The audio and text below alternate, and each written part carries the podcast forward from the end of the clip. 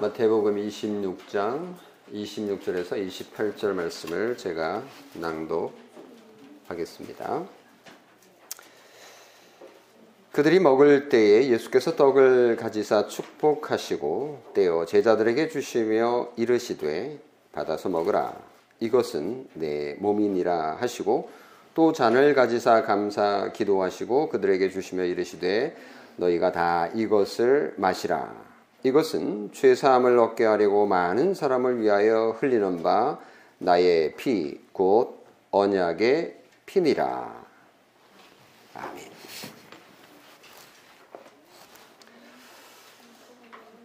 어, 오늘은 성찬이 있는 어, 주일이기 때문에 어, 설교는 성찬 예식문 이제 오늘 마지막 부분인데요. 여러분 이거를 들어오실 때 가지고 들어오셨는지 모르겠는데요. 어, 뒤에 있습니다. 뒤에서 하나 챙기시면 좋겠는데요. 어, 여기 페이지 성찬 예식문 맨 마지막 16쪽에 보면요. 여기에 어, 감사 기도가 나옵니다. 요 단락을 예, 설교로 전하도록 하겠습니다. 우리 같이 한 목소리로 읽어보면 좋겠는데요. 어, 16쪽에 있는 감사 기도 같이 읽겠습니다. 시작. 자비하신 아버지 하나님, 진심으로 감사를 드립니다. 극률에 풍성하신 하나님께서는 당신의 독생자를 우리 죄를 위한 중보자와 제물로 주시고 우리로 영생할 수 있게 하는 음식과 음료로 주셨습니다. 우리에게 참 믿음을 주셔서 그리스도께서 우리를 위해 행하신 선한 일에 우리가 참여할 수 있도록 하셨습니다. 또 하나님께서는 우리의 믿음을 굳게 세우기 위해 당신의 사랑하는 아들 예수 그리스도로 하여금 성찬을 제정하게 하셨습니다. 신실하신 하나님 아버지 성령 하나님의 역사하심으로 이 성찬식에서 열매가 풍성히 맺혀 우리의 진실한 믿음과 그리스도와 나누는 교제가 매일 성숙해져 가게 하옵소서 이 모든 것을 사랑하시는 아들 예수 그리스도의 이름으로 기도합니다. 아멘. 네, 뭐 기억을 하실지 모르겠지만 성찬식은 우리가 아, 매달 한 번 실시하는데 어, 성찬식에만 특별하게 성찬 예식문을 따라서 지금까지 설교해 왔습니다. 오늘 그 마지막이네요. 어, 방금 읽은 이 기도문에는요, 어, 중요한 기도의 원리와 방법이 들어 있다. 라고 생각이 듭니다. 그걸 살펴보면 첫 번째는 기도의 당사자 가 있고요. 둘째는 기도의 대상이 있고, 그리고 셋째는 기도의 이유가 있고, 그리고 기도의 내용이 들어 있습니다. 음, 간단하지만 살펴보면요. 첫 번째 기도의 당사자인 어, 기도는 누가 하는가? 어, 당연히 성도, 신자가 기도하죠. 하나님의 자녀가 아버지에게 기도하죠. 하나님 나라의 시민이 왕에게 기도하는 겁니다. 자, 성도, 신자, 자녀, 시민, 어, 우리가 어떻게 그렇게 된 거죠? 그렇습니다. 삼위일체 하나님께서 우리를 신분을 완전히 바꾸어 놓은 거죠. 그런데 우리가 성도라 불릴 자격이 사실 있습니까? 우리는 여전히 거룩하지 않은 부분들을 발견합니다. 지난주 성찬을 기다리면서 어, 생각을 묵상을 해 봤을 때 어떻던가요? 자격이 있던가요? 아, 역시 난 거룩해. 이렇게 확신할 수 있던가요? 오히려 전혀 그렇지 않은 나 자신을 발견하게 되지 않습니까? 그래서 거룩하지도 않은데 나를 거룩하다라고 여겨주는 하나님의 은혜가 아니고는 우리가 이 자리에 앉아 있을 자격이 사실은 없는 거죠. 그런 의미에서 우리는 정말 큰 특혜를 받은 자들이 분명합니다. 특혜를 우리가 받은 거예요. 천지를 창조하신 하나님 아버지의 어마어마한 사랑을 받은 자들이기 때문에 어, 정말 우리는 특별한 사람이 분명합니다. 우리 자신이 특별해서가 아니라 하나님의 사랑이 특별하기 때문에 특별하다고요. 자, 그러면 기도는 기도하는 주체가 있고요. 그건 신자입니다. 기도의 대상은 누구일까요? 뭐 질문이 너무 쉬워요. 여러분 기도는 누구에게 합니까? 예. 우리 아버지 어머니에게 합니까? 아니죠. 하늘에 계신 아버지 하나님께 기도합니다. 근데 어떤 사람은 기도하는데 대상이 없이 막 기도하게 돼요. 어, 뭐 하나님 부르지도 않고 막 자기의 소원을 막 이렇게 얘기를 해요.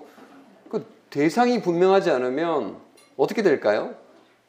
그 어디 사라져 버리는 거예요. 마치 여러분 편지를 보낼 때 주소 받는 사람 주소가 없이 이렇게 보내면 그게 갈까요? 갈 수가 없습니다. 주소지가 없는 편지와 같은 거죠. 제가 옛날 대학생 때 우체국에서 아르바이트를 했는데 12월이 가까워지면 크리스마스 카드가 엄청나게 들어옵니다. 그래서 이제 아르바이트생을 쓰는데 이렇게 분류를 해가지고 주소마다 해가지고 이제 이렇게 나누는 거예요. 뭐 어디 경상도로 가고 경기도로 가고 저는 부산에서 그 당시 중앙우체국에서 했는데 어떤 편지는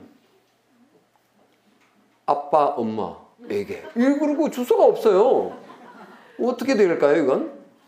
아, 이거는 쓰레기로 가는 거예요.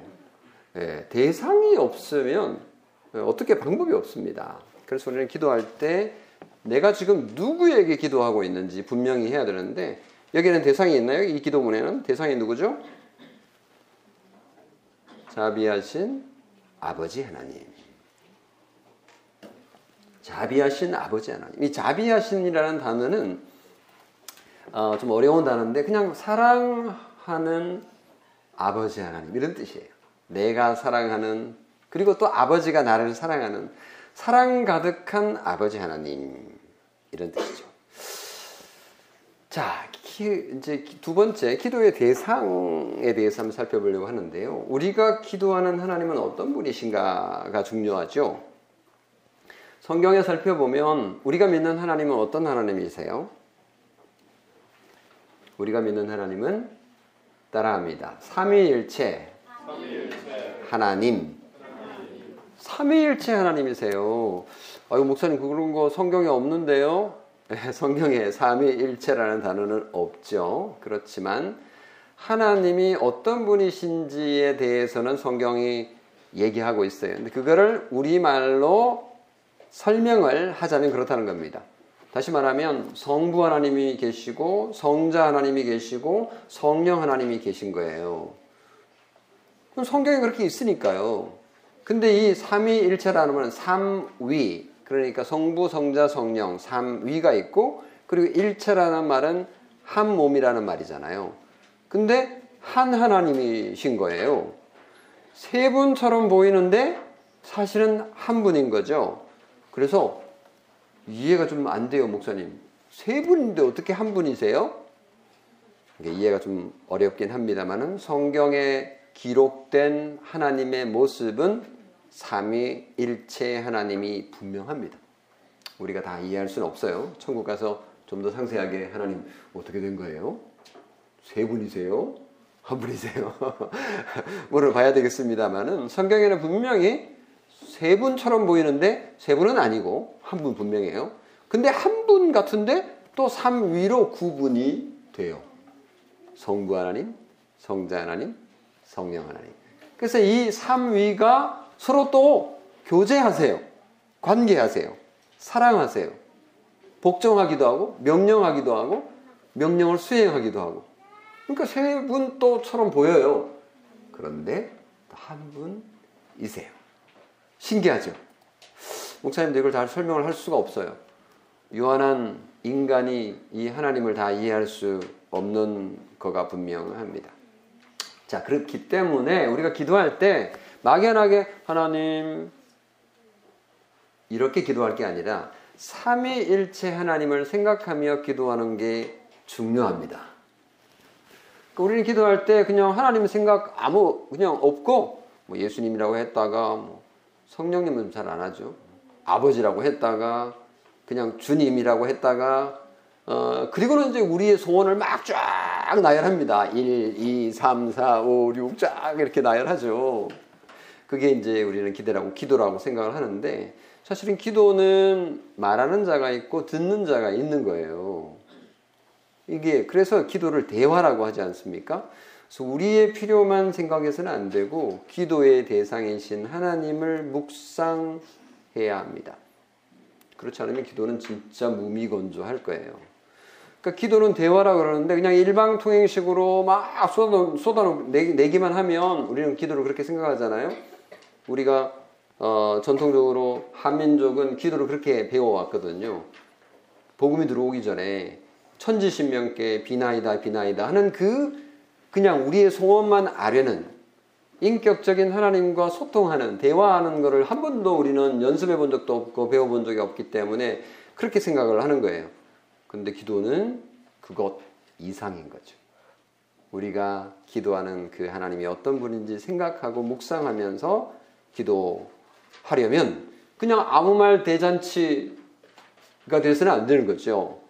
그냥 기도가 내 욕심을 늘어놓는 대잔치가 돼서도 안 되는 거고 우리의 기도가 단식 투쟁으로 전락해서도 안 되는 거고 우리의 기도가 철야 농성으로 전락해서도 안 되는 거고 어떤 사람은 기도할 때 막 결사항전의 그런 어, 자세로 기도하기도 합니다. 물론 어떤 때는 어떤 때는 정말 그런 기도가 필요할 때가 있을 겁니다. 늘 그렇게 해서는 안 되는 거죠.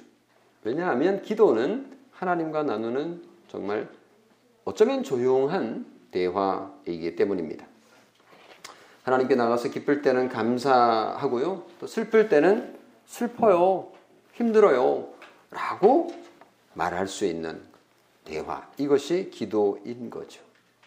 그래서 어, 뭐 모를 때는 하나님 이게 무슨 뜻이에요?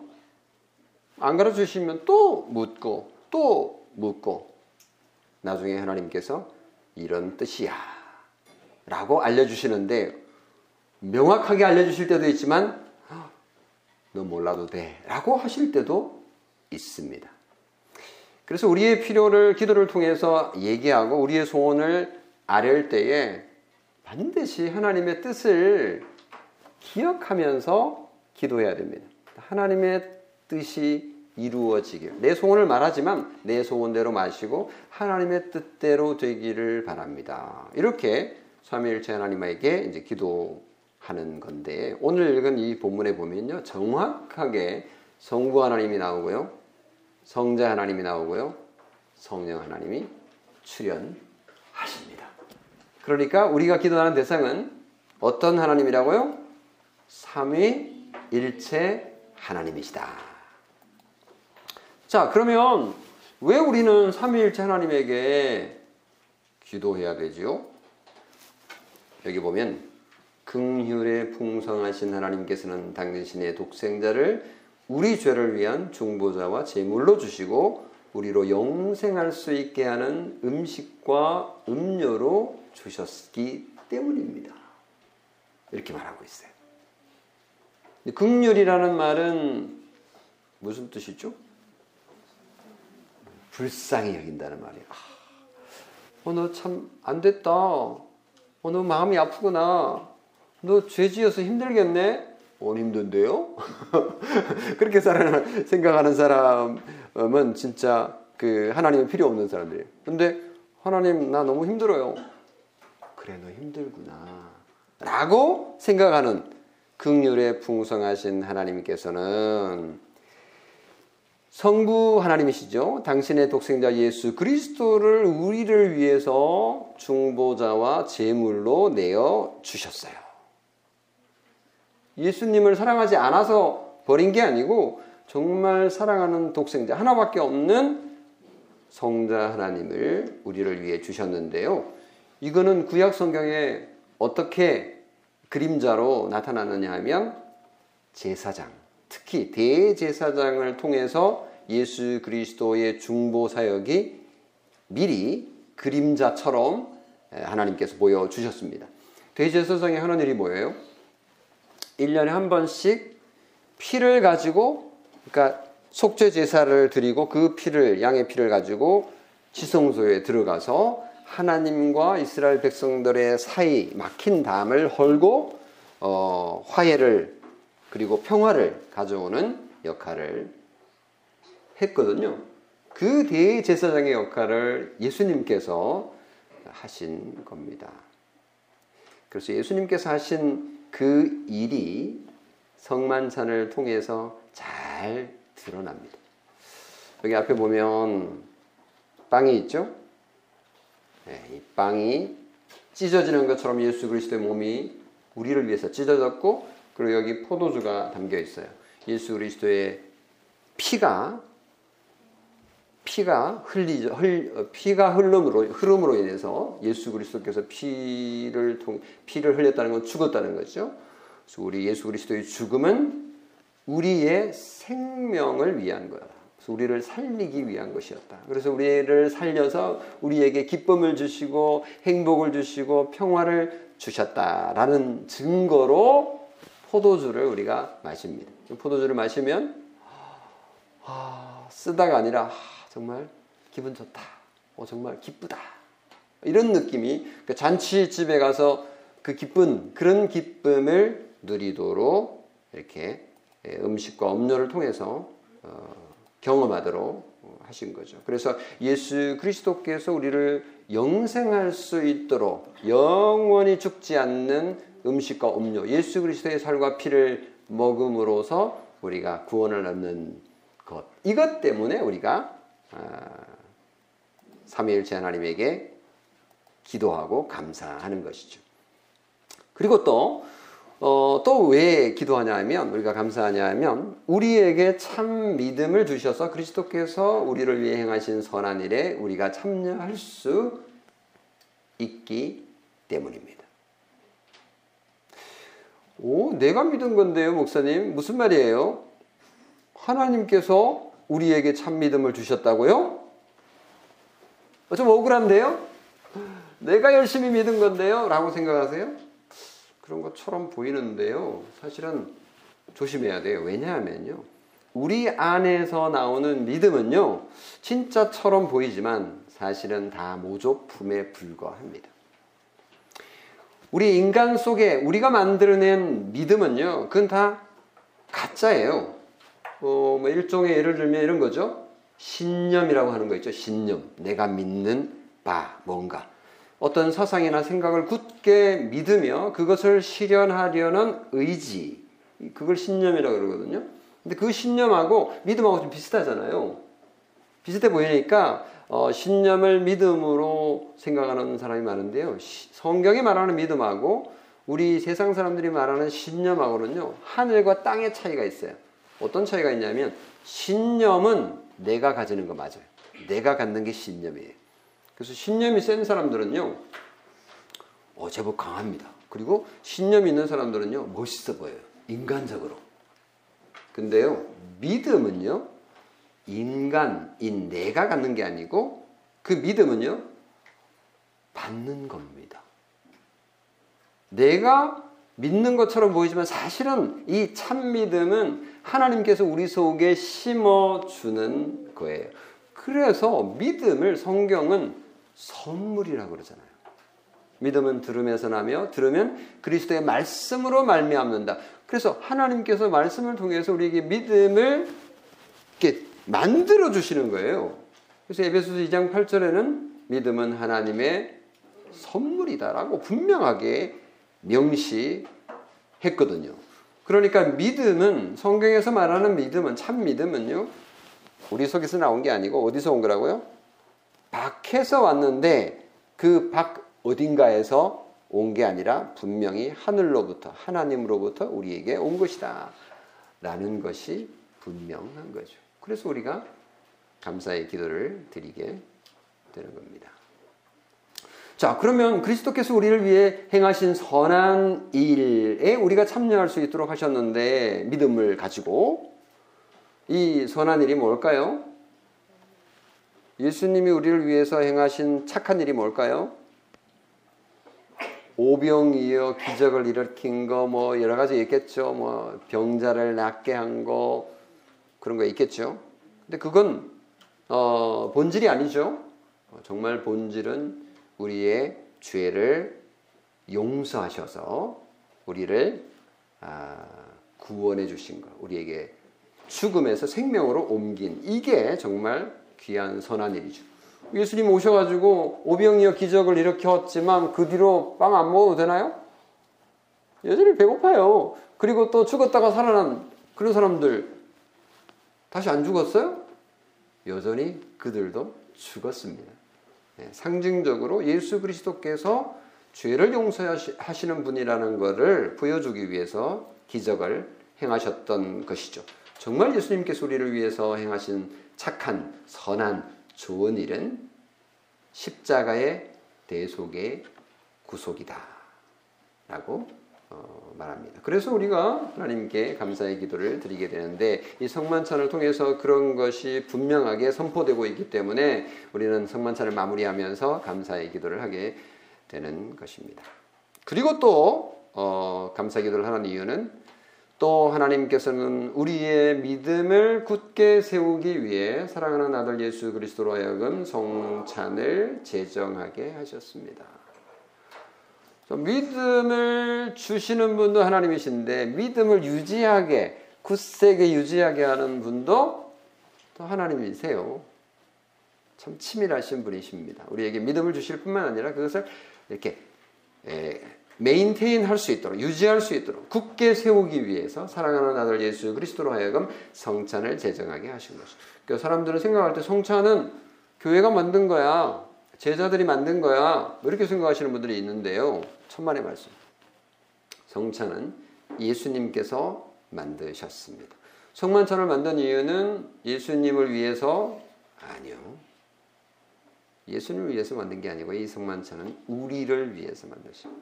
우리의 연약함을 위해서 만드신 거죠. 우리는 믿음이 있긴 하지만 이 믿음을 유지할 힘이 없어요. 그래서 하나님께서 성만찬을 통해서 우리에게 믿음을 심어 주시려고 그리고 믿음을 아, 강건하게 튼튼하게 만들기 위해서 성만찬을 하라고 하신 거예요. 그래서 우리는 가능한 성만찬을 자주 좀 하고 싶어서 세 달에 한 번이 아니라 네 달에 한 번이 아니라 매달 한 번 해서 좀 많이 하자. 1년에 12번 우리가 행하고 있는 것이죠. 자, 마지막으로 기도의 내용. 기도의 내용은 첫 번째 에, 감사입니다. 이거는 이제 기도 앞부분에 있는 거죠. 자비하신 하나님 진심으로 감사를 드립니다. 기도는 감사라고 해도 과언이 아닙니다. 어, 기도는 빽빽히 적은 쇼핑 리스트가 아니에요. 오늘 뭐 사야지 뭐 사야지 하나님 이거 주세요 저거 주세요 하나님께서 이미 우리에게 필요한 것들을 주셨고 또 앞으로도 주실 거예요 그래서 우리는 주신 것에 대해서 감사하고 또 우리에게 필요할 때 간구하면 일용할 양식을 간구하면 일용할 양식을 주시는 분이라는 것 우리의 죄를 용서해 주시는 분이라는 것, 우리를 악에서 구원하신 분이라는 것, 시험에 들지 않게 하실 것이라는 것을 믿기 때문에 우리가 기도하는 거죠. 그리고 기도의 두 번째 내용은 풍성한 열매와 성숙한 교제입니다. 우리는 성만찬을 마치고 나면 오늘 예배를 끝내고 나면 여러분 집으로 가게 되고요. 또 월요일부터는 일자리에 가게 됩니다. 거기서 우리는 풍성한 열매를 맺어야 될 필요가 있는 거죠. 그래서 일상생활을 하면서도 그리스도와 지속적인 교제를 할 겁니다. 그 삶을 위한 기도가 아, 기도의 내용인 것입니다. 어, 그래서 마지막 부분이 신실하신 하나님 아버지 성령 하나님의 역사하심으로 이 성찬식에서 열매가 풍성히 맺혀 우리의 진실한 믿음과 그리스도와 나누는 교제가 매일 성숙해져 가게 하옵소서 이렇게 기도하잖아요. 여기 보면 성령 하나님이 나오죠. 그러니까 성부 하나님도 나왔고 성자 하나님도 나왔고 성령 하나님도 어, 나옵니다. 여기 이제 마지막으로 기도 가운데 아버지 하나님, 하나님 아버지 이렇게 수식어가 첫 부분하고 좀 같아요. 근데 수식어가 좀 다르죠. 자비하신 아버지 하나님 이렇게 시작했다가 뒤에는 신실하신 아버지 하나님으로 바뀝니다. 예, 신실하신이라는 말은 믿음직하다라는 뜻이죠. 하나님께서 한번 시작하신 이 구원은 끝까지 이루어 가실 겁니다. 그래서 신실하신 아버지 하나님을 붙잡는 거죠. 우리가 살아가는 삶의 현장에서 그 삶의 현장이 비록 어, 만만치 않지만 우리와 함께 하실 성령 하나님의 사역을 위해서 우리는 기도해야 하는 거죠.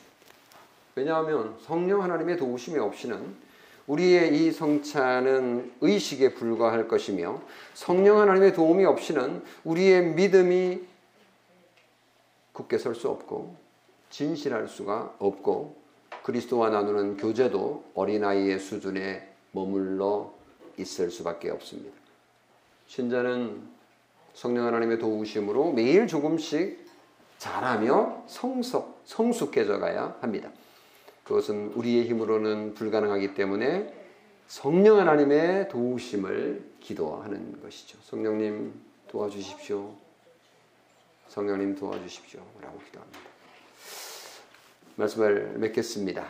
어, 마지막으로 이제 이렇게 기도하죠. 우리 설, 기도의 마, 마무리는 이 모든 것을 사랑하시는 아들 예수 그리스도의 이름으로 기도합니다. 아멘으로 마무리를 합니다. 말씀을 맺겠습니다. 우리는 삼위일체 하나님에게 기도하는데 우리가 기도할 때 우리가 기도하는 대상인 하나님을 생각하시면서 기도하십시오. 그러면 기도가 풍성해집니다. 아, 그냥 뭐 주님, 이 주님이 어떤 삼위, 삼위 중에 어떤 분을 지금 뭐 생각하고 하는 기도인지 뭐 이럴 수 있거든요. 그래서 분명히 성부 하나님 이렇게 부를 수 있고요. 성자 하나님 이렇게 부를 수 있고요. 성령 하나님 이렇게 예, 부르시면서 기도하면 그 기도의 내용이 분명해지고 명확해지는 것을 경험하게 될 것입니다. 삼위일체 하나님의 자녀 되신 성도 여러분 이런 기도를 드리심으로 하나님께서 주시는 은혜를 더욱더 풍성하게 누리시기를 주님의 이름으로 축원합니다. 아멘. 기도하겠습니다. 좋으신 아버지 하나님, 오늘 우리를 주님에게로 불러 주시고 또 말씀을 통하여 우리에게 은혜를 베푸시며 또 성만선을 통하여 또 참여하게 하심으로 또 바라보게 하심으로 하나님의 은혜를 누리게 하시니 감사합니다. 하나님께서 예수 그리스도를 통하여 우리에게 주신 그 은혜를 잊지 않고 성령 하나님께서 오늘도 우리에게 베푸시는 어, 이 생명의 양식을 먹고 마심으로 하나님을 찬양하고 하나님께 감사하며 살겠습니다. 하나님 도와주옵소서 우리 주 예수 그리스도의 이름으로 기도합니다. 아멘.